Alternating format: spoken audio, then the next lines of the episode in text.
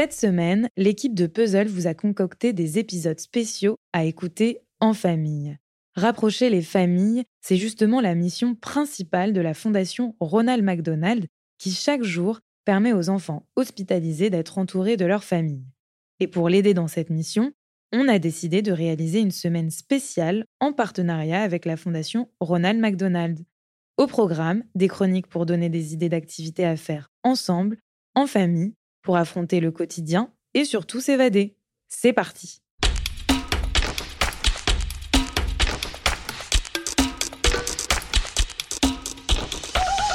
Bienvenue dans Puzzle. Bonjour à toutes et à tous, je suis John. Et moi je suis Zen. Et on, espère, que, vous, allez bien.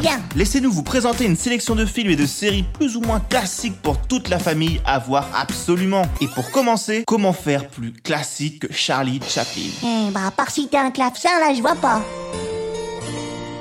Quand on pense aux plus célèbres artistes du cinéma muet, on arrive tout de suite sur des chefs-d'œuvre comme Les Temps modernes, Le Dictateur ou encore Le Kid, mais on pense plus rarement au méconnu Le Cirque. Pourtant, un triomphe à sa sortie en salle en 1928, alors que le cinéma avait déjà entamé sa mutation vers le parlant. Alors pourquoi ne pas découvrir cette œuvre un peu à part dans la filmographie de Chaplin? Il y incarne un vagabond qui, en fuyant la police pour un vol qu'il n'a pas commis, se retrouve sur la piste d'un cirque et s'y fait engager. Romance, pantomime, gag absurde et subversion à l'égard des dominants, tout Chaplin est là avec un bonus des singes et des lions. Et des clowns De quoi plaire aux petits comme aux grands Comme je disais, le cirque est une œuvre un peu à part. Son tournage a été très laborieux, il a enchaîné les catastrophes et s'est déroulé durant une période personnelle compliquée pour Chaplin, alors en plein divorce pour cause d'adultère de sa part.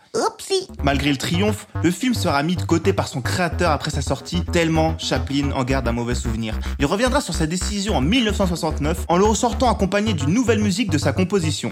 Et pour les plus curieux, un court documentaire sur le film et son processus de création est disponible sur YouTube. Mais avançons un peu dans le temps et rapprochons-nous de notre côté de l'Atlantique.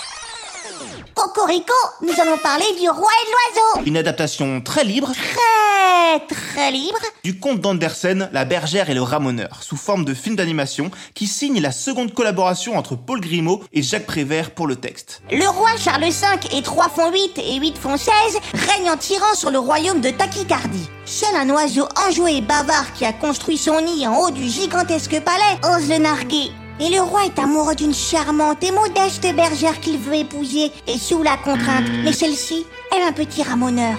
Alors, tous deux s'enfuient pour échapper au roi. Ça promet. Là aussi, la production du film est jonchée d'épreuves. Jugez plutôt, les deux amis se lancent dans ce projet en 1946. C'est d'ailleurs le premier long métrage d'animation mis en chantier en France, dix ans seulement après Blanche-Neige de Disney. Mais la version définitive du film ne sortira qu'en 1980. Heureusement, le public et la critique sont au rendez-vous.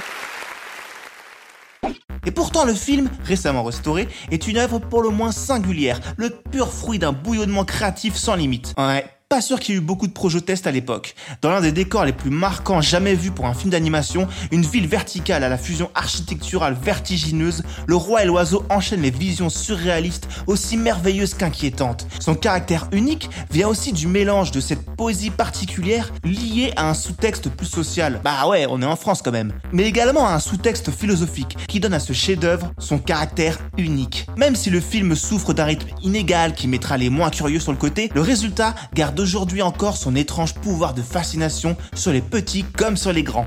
Avoir absolument tant l'impression d'assister à un rêve éveillé a rarement été aussi forte qu'avec ce film. Et puisque nous parlons de rêve, revenons en 2020 et à nos plateformes de SVOD avec la série d'animation Netflix en 13 épisodes. Tu veux parler d'Hilda, l'adaptation de la bande dessinée de Eric Pearson qui raconte l'histoire d'une petite fille aux cheveux bleus nommée Euh, Avatar. euh, Hilda. Merci à ceux qui suivent. La pauvre est contrainte de quitter son chalet au milieu de la nature et des animaux magiques pour se retrouver dans une ville surpeuplée, regorgeant de créatures un peu euh, chelou. Le changement, le dépaysement, la découverte. Des problématiques qui toucheront les plus grands comme les plus petits, mais présentées dans un univers aux couleurs pastel dans lequel on aimerait vivre aussi doux qu'un chamallow bourré d'idées. L'écriture est sensible, la musique défonce et la direction artistique régale nos yeux à chaque instant. On va de surprise en surprise, on ne s'ennuie pas. Pourtant, on est loin d'un rythme minuté au saillie hystérique. Mais Hilda n'a pas besoin de ça.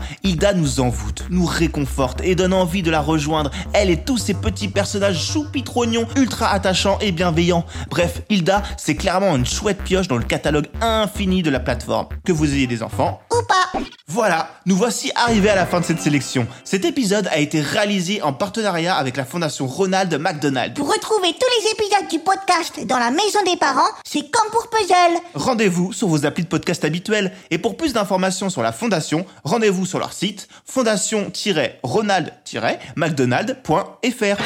Passez un excellent week-end. Et à la semaine prochaine Bisous